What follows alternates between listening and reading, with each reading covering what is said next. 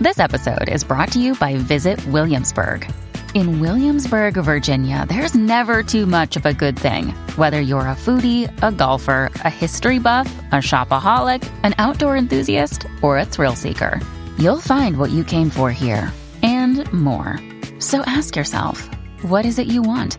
Discover Williamsburg and plan your trip at visitwilliamsburg.com. Sign up to The Economist for in depth curated expert analysis of world events and topics ranging from business and culture to science and technology. You'll get the weekly digital edition, online only articles, curated newsletters on politics, the markets, science, culture, and China, and full access to The Economist Podcast Plus. The Economist is independent journalism for independent thinking. Go to economist.com and get your first month free.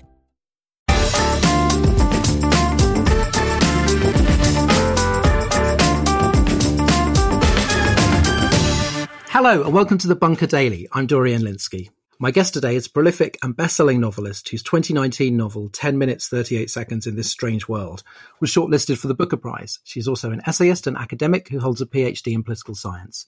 Born in Strasbourg and raised in Turkey, she became a British citizen in 2016. Her latest novel, The Island of Missing Trees, is set in Britain and Cyprus. Hello, Elif Shafak. Thanks for joining me. Thank you for having me. So I just recently read your your sort of short non-fiction book, How to Stay Sane in an Age of Division, and it struck me that Cyprus is one of the few places in the world that's literally uh, divided. Did you write it at the same time as the novel, and did the two books uh, inform each other? Uh, I think they did. You know, the way I see it, maybe there's an underground tunnel that connects them, even though they're, they're very different. In many ways, they have been shaped by the pandemic. You know, at the beginning of the pandemic, I found myself dealing with lots of negative emotions, with anxiety, uncertainty, like many of us. I remember reading a, a piece at the beginning of the pan, uh, pandemic saying writers might not be very much affected by this because they're solitary creatures. They're used to working on their own. They're used to working from home. But my experience hasn't been that way at all. I mean, it has affected me because when so much is happening, when there's so much inequality, when people are dying in their thousands, of course it affects all of us. So I think this is a crucial moment, a crossroads to rethink, reassess, restructure our lives, our societies, and, and reconnect with nature. And I'm sure that has in some ways shaped both my little nonfiction book, but also the fiction itself. And I mean, you grew up in, in different places, but when during the years that you were in Turkey when you were younger, how important was the Cyprus situation in life and politics? Was it discussed a lot? It was very important. I mean, I grew up with all these, of course, stories um, about violence, very sad, also sometimes visually, you know, very, very powerful and, and harrowing stories. It was very much part of, you know, daily life, the culture. And of course, that was in a way the challenge for me because I've been wanting to write about Cyprus for a very long time, to be honest. I love the island. It's a beautiful island with beautiful people. At the same time, it's an island where wounds are still not healed. So it's, it's, a place where the past is not a bygone affair, you know, left behind. I think the past very much breathes, continues to exist within this present moment. And in that sense, the, the wounds are open. So how do you tell the story of a divided place? How do you tell the story of a place that has been ravaged in a way by ethnic violence and, and civil war and, and all kinds of conflicts without yourself falling into the trap of nationalism, without yourself falling into the trap of tribalism. And I could not dare.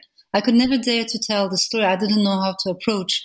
Only when I found the voice of the fig tree, only then I found an opening and that gave me in a way the courage, if I may put it this way, to, to, to, to start writing the story. And what character prefers to talk about islanders rather than Greeks or Turks? Do many Cypriots prefer to feel that way, or is that your sort of suggestion of, of how it would be more fruitful to feel? Um, of course, the answer changes, varies very much depending on whom we ask. You know, there are nationalists on both sides. But then there are people who really believe in a, in coexistence and they want to build a future together.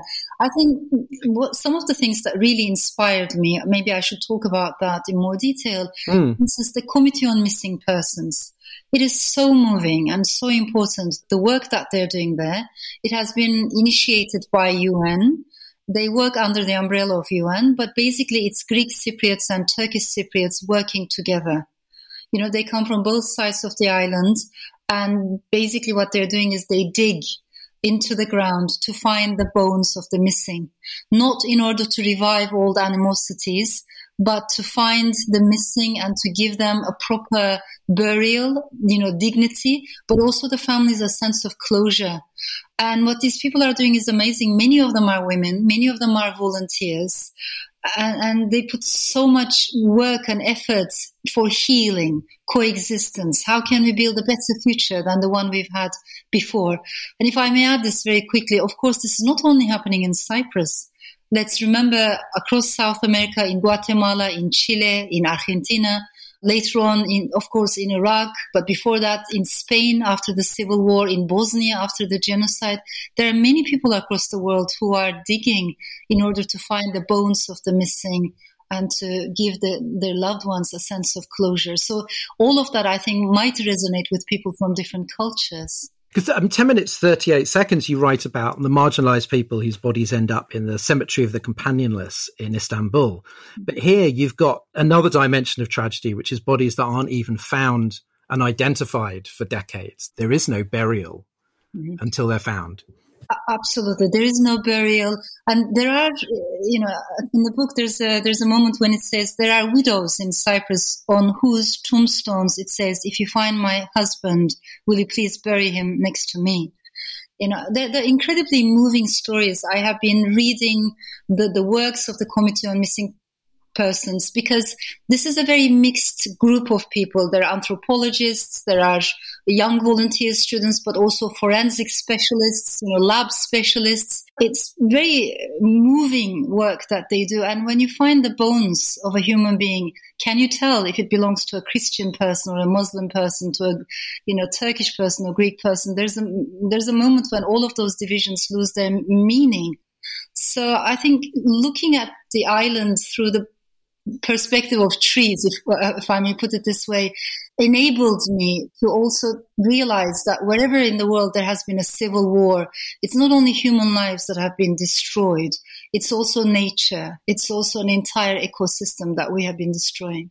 And you like to make clear uh, in these last two novels, there's there's an author's note, and it, it, it does give a little bit of information about which incidents in your novels are based on fact, which is quite unusual. I think a lot of authors you know they, they they they don't sort of choose to point that out. Why is it important to you that the reader knows that, that certain things did actually happen? I'm a fiction writer. Fiction is where my heart beats you know. For me everything is comes back to stories.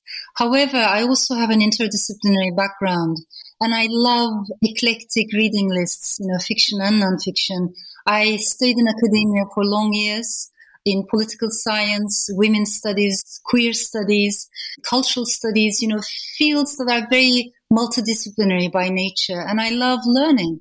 So I'm, I'm curious about history, philosophy, political philosophy. And I think many of that somehow shapes my, my stories. I don't like those artificial distinctions very much. I think, you know, what I like is to be a curious reader. Uh, sometimes when some readers, and it's usually male readers who say this, they say, I don't have time for fiction. You know, I want to understand what's happening in the world. I read politics, I read history, I read economy and finance and technology, but my wife reads fiction. My girlfriend reads fiction. Yeah. And when I hear that, I really feel sad because I think inside fiction, actually, there is everything inside fiction, there is history, there is politics, there is psychology and philosophy and so much more. So I think I like these um, bridging seemingly different worlds because I think in the land of storyland, they are connected anyhow. And how do you prefer to research? Are you somebody that wants to kind of be really steeped in this stuff before you start? Or do you like to start writing the story and then almost sort of, yeah, having little square brackets, you know, research this particular kind of tree or check this event? Like, is it is it as you go along, or is it the kind of the preparation stage? There's a big, long preparation stage, definitely. Only then I can fly, you know, but I need to feel the ground under my feet before I can take off and allow my imagination to fly. So I need to know as much as I can, as best as I can, what I'm going to write about. But what, when I say knowledge, maybe it's more intuitive knowledge because writing is not a very rational process. And there are very irrational elements in it too. So you do feed yourself with knowledge, but after that, I allow myself to be guided by intuition. I think there are two different ways of writing a novel. In the first path, the author wants to control everything and wants to know what's going to happen five chapters on. And I respect that. It's a bit more like engineering and there are amazing novels that have been produced in that way, but that's not my way. I like the second path in which the writer maybe doesn't know quite what's going to happen in the next 30 pages. I like it when my characters surprise me. I like to be a little bit drunk, you know, not to know where exactly I'm going or the end of the story. Um, so for that, you need to also rely on your intuition, not only on research or knowledge. Something more irrational is, is added into the picture. And I, noticed you like to have quite a lot of characters, sometimes these different timelines. And when a character is introduced, you know, often you will take time to really ground them and give them their own space in the story. They're not just there to sort of back up the protagonist. Is that just about the pleasure of storytelling? You just don't want to sort of leave some of these characters on, on the shelf without exploring them. I think it's partly connected to this feeling of freedom that comes to me when I can be multiple. I think as human beings, we all have multitudes inside, as Walt Whitman used to say, we all contain multitudes, but we're not allowed to express those multitudes. We're not allowed to be plural in life. Whereas in fact, we have multiple belongings. When I am writing fiction, when I'm inside that imaginary world, I can become multiple. And I love the novel as a genre because that large canvas allows me to open up spaces where a diversity of opinions can be heard. I don't think a writer's job is to try to give answers or, you know, preach or teach or I don't like any of that. But I think a writer's job is to ask questions, you know, including difficult questions about difficult issues, just to uh, create open spaces and then always leave the answers to the reader because every reader is going to come up with their own answers. It's like unique, like their own fingerprints. So I think I'm, I'm very drawn to questions, untold stories, silences, but also multiplicity of voices. That's why I feel very much at home and I feel very free inside the, the bigger canvas of a novel that sort of man that you talk about, who who which I always think of like Noel Gallagher syndrome, who insists that he just won't. There's no point reading stuff that's made up because you should just read about things that have actually happened. But it seems that it's actually very hard for a non-fiction book unless it involves an enormous amount of sort of reporting and interviewing to get that multiplicity. So I find that if you want to learn about Soviet communism or Chile and Pinochet or you know, so many different kind of political situations. It's like the nonfiction is, is obviously extremely useful, but it's the novels where you can get the most voices, the most experiences. I fully agree, you know, and I think that is why novels, reading fiction does give us a different kind of cognitive flexibility because at the end of the day, it relies on empathy and empathy is like a muscle. The more we use it, the stronger it becomes you know, just the ability to put yourself in the shoes of another person, even if for a few hours, it's a good humbling exercise for the mind and for the soul, in my opinion. It gives us a different kind of intellectual mobility and pluralism. And there's no way we can genuinely connect unless we know people's emotions, unless we know people's stories. Those are the things that really stay with us. And there are interesting studies that show actually most of what we remember, we remember in a more sensual way. You know, we remember, remember in a more emotional way. So there is something about fiction that really deepens emotional intelligence and uh, empathy. And I don't know a single person in this life who doesn't need emotional intelligence whether we are bakers, designers, you know, dentists, politicians, or artists, we all need empathy and emotional intelligence. One thing that I really enjoyed and was curious about was Mariam's strange aphorisms. And I wondered, because they seem to, it's a certain way of thinking. And I wondered, are those kind of real figures of speech? Did you invent them for her because that's the character she is, or, or are those you know taken from from life? All those proverbs are real um, and they're true. You know. they're brilliant. I wish I could. I wish I could sort of remember one to quote now, but they're just so. It, like I said, it's just a completely different way of thinking. Mm-hmm, mm-hmm, definitely, and and I love that. You know, I think I do feel connected to oral culture, oral storytelling, but also the world of superstitions, cooking, uh, things that in Turkey people would call women's culture, which I think is a very gender biased way of looking at it. But that world is usually belittled and underestimated. And I n- never think of it that way. I would love my fiction to connect written culture and oral culture. And, and it's very personal for me because I was raised by women like Mariam. You know, my grandmother mm. was a bit like her, and I was raised by a very traditional, very superstitious grandmother. She was not very well educated herself because she had been denied a proper education for being a girl and yet she wholeheartedly supported girls' education. And this was a very wise woman. So I think she taught me that, you know, as much as I love books, as much as I've dedicated my life to books, I'm aware that there are different ways to attain knowledge. There are many people who maybe, you know, don't have diplomas or degrees and yet, and yes, they are very wise. Just like there are many people who have fancy degrees or diplomas and they can be empty inside. So this has nothing to do with your degree or your diploma. And I think I learned that early on, thanks to my grandmother, that knowledge and wisdom were very different things than just information. Mm. I do make a difference between information, knowledge, and wisdom. You mentioned cooking there, and food is like particularly important here. I mean, it features in your novels normally, but here there's a storyline revolving around a restaurant in Cyprus. There's even a two-page menu and there's a passage which which made me Google a recipe for shrimp saganaki, which um, I need to try. Does food play a particular, you know, sort of a different role here?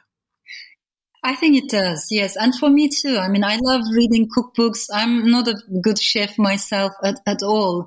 Uh, I'm very bad in the kitchen, but I love the history of cooking, the rituals of cooking, and I really respect it.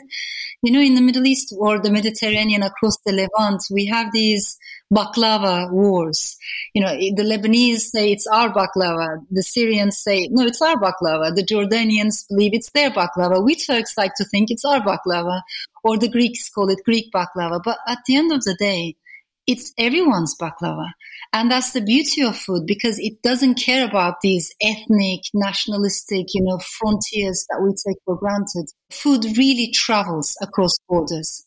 And I think with people like Mariam, there's this naive expectation in their world that if you, if we can all sit around the same table and break bread together, maybe we would misunderstand each other a little bit less. Your brain needs support, and new OLLY Brainy Chews are a delightful way to take care of your cognitive health. Made with scientifically backed ingredients like Thai ginger, L-theanine, and caffeine, Brainy Chews support healthy brain function and help you find your focus, stay chill, or get energized. Be kind to your mind and get these nootropic chews at ollie.com. That's O L L Y.com. These statements have not been evaluated by the Food and Drug Administration. This product is not intended to diagnose, treat, cure, or prevent any disease.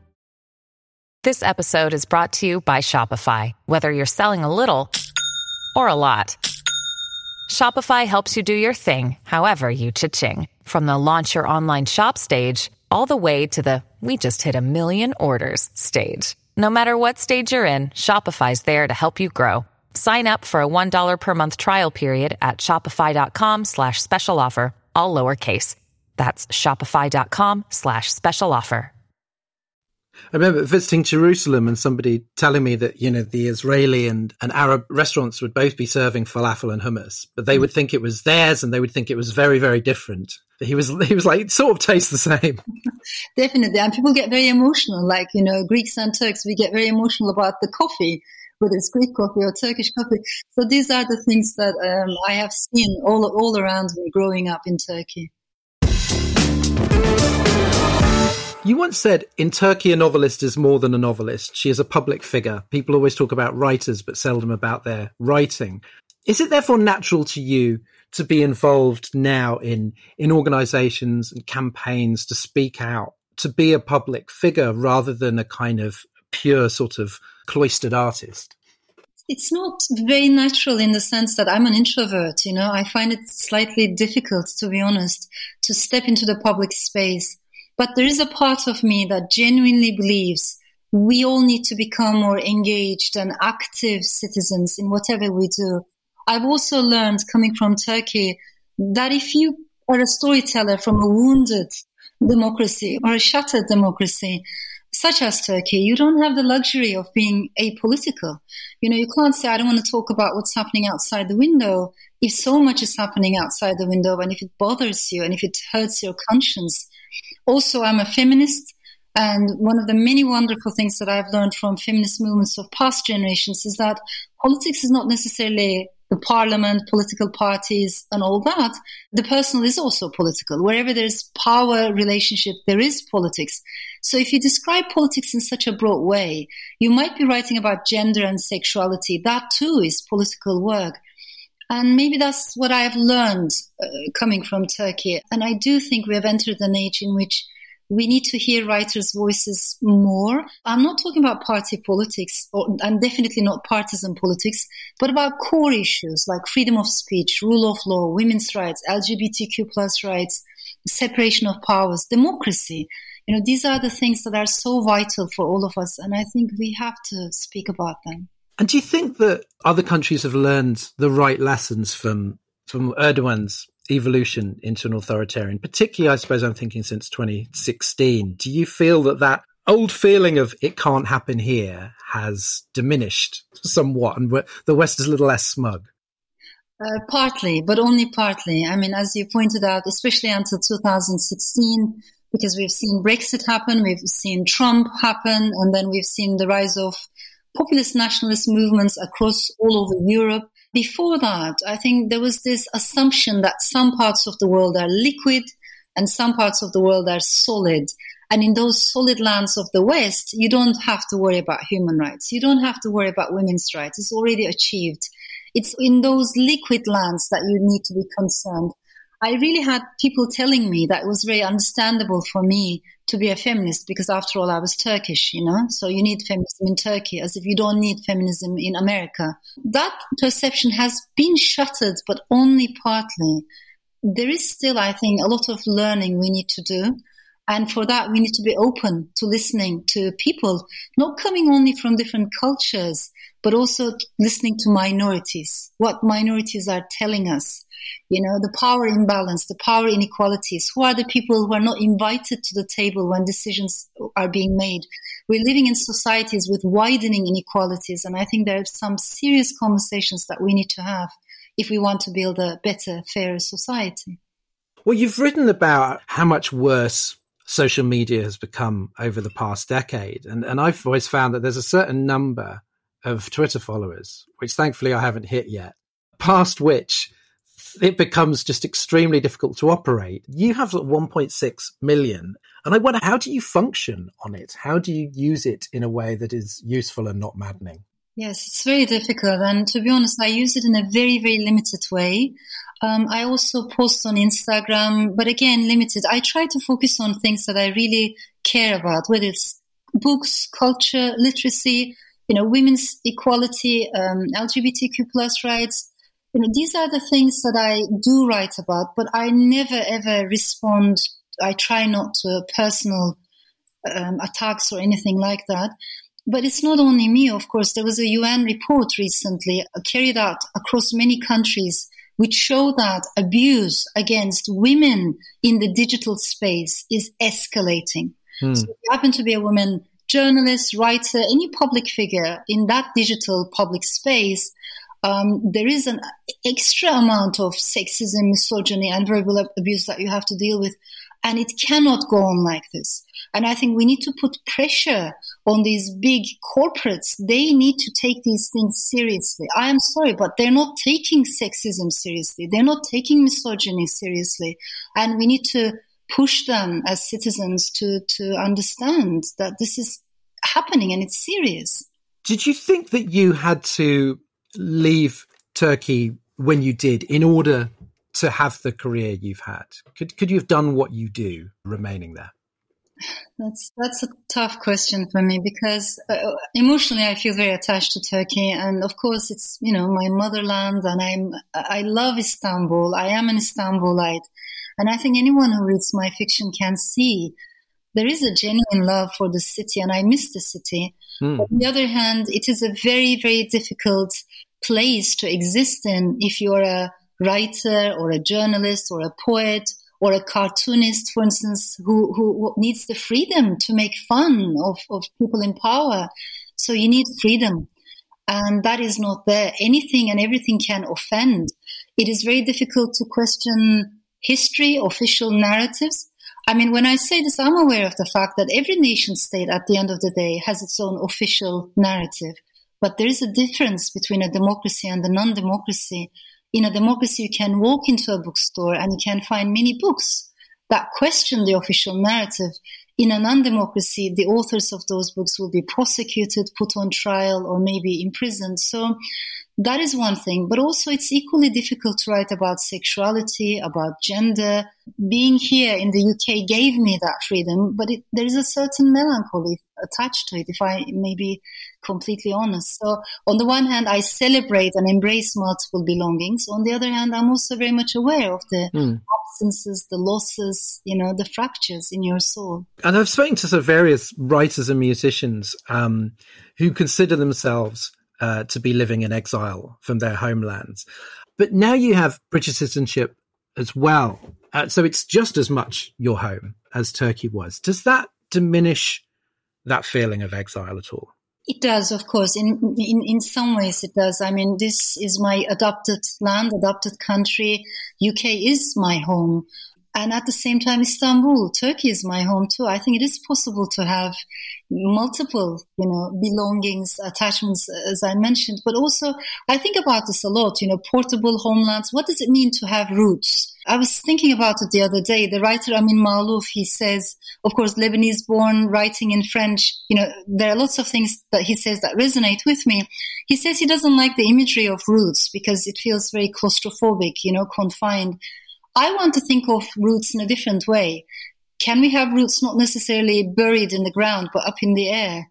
Um, because this is what you're accused of. You're accused of being a rootless cosmopolitan, right? If you have multiple attachments, that's what they always say, nationalists. But I think I don't have to think of roots in those terms. I can, like the old baobab tree in the legend, you can have upside down, you know, trees and uh, roots that are up in the air, drawing sun and rain and learning from multiple cities and cultures at the same time.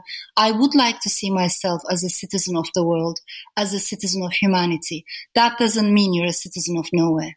Do you still feel that kind of urge to just go and live somewhere else entirely, or if you do you feel sort of you reached a point in your life where you've you've settled? I think in many ways I feel like I have settled. Maybe it comes with age, maybe it comes with motherhood, but mm. also, to be honest, writing in English is a sense of belonging too. Inside the English language, I have found a home. And when I say this, I'm not uh, going to claim that it's easy because when you're an immigrant, when you're an outsider or a latecomer, you're always aware of what you're not able to say. There's always a gap between the mind and the tongue. You know, the mind runs faster and the tongue is trying to catch up. Whether it's my mispronunciation, my grammatical mistakes, you know, there are things, nuances that will always remind me that I will always be an immigrant. So it's not an easy sense of belonging. And yet at the same time, I love this language. I love thinking in this language and writing in English. So that too gives a sense of home and belonging. Finally, I wanted to ask you about music because I was just listening to your Desert Island discs and you're one of very few people. Uh, in fact, I can't think of another one to choose uh, very heavy metal on Desert Island discs. and then you said that you sort of you wrote to this music on a loop, and which is something most writers would find impossible. Most writers who write to music, it's kind of instrumental music. It's quite sort of ambient in its effect. It doesn't have words sort of being blasted at you. How does that work for you? Why is that useful? Yes, I mean, it, it, I love I love heavy metal, and I love subgenres of heavy, heavy metal, like industrial, progressive, symphonic metal to a certain extent, metal core. Um, I love Viking, Scandinavian metal, you know, and I do listen to different bands from different parts of the world. I cannot write in silence it just makes me so nervous. You know, I feel uncomfortable. I cannot write in very neat and tidy, super clean, sterile, you know, places. I like a bit of chaos. Maybe I feel I, I, operate better when there's a bit of mess around me. And this is the kind of music that has always excited me. There's so much emotion in heavy metal. You know, uh, there's this intensity of emotions that really, really helps me to zoom myself into another space. And as you said, I love to listen to a song on repeat. I can listen to the same song maybe 60, 70 times again and again that really helps me to concentrate. Was there a metal scene where you were growing up, or was it very much a private thing? There was a metal scene, uh, uh, and it was amazing. Both in Ankara and in Istanbul, you know, I would go to these music shops. We knew each other. Of course, back then you would buy LPs and cassettes and T-shirts, all these um, symbols, rings. It's the, the whole culture of, of heavy metal. I, I, I, do respect it. Of course, it's a very big, vast kingdom, and you know there are some bands and some people I can never um, feel close to. But overall, overall, I think this is an amazing genre which has been able to recreate itself. Heavy metal has a very long life, and people think that people who listen to metal are violent. I don't. I don't think so. Most of the people that I've seen, you know, musicians and listeners are gentle souls.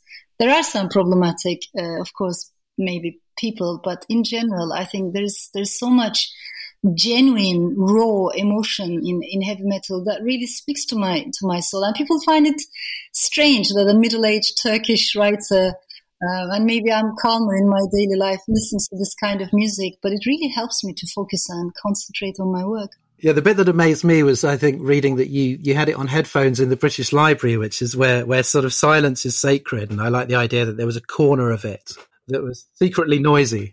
Definitely. Thank you so much for joining me, Elif Shafak. Thank you so much. It was such a lovely conversation. I appreciate it. The Island of Missing Trees is out now, published by Penguin. And thanks to you for listening. If you enjoyed this podcast, you can help us by sharing a link on social media, forwarding it to friends, and or leaving a review on iTunes. Take care and see you next time.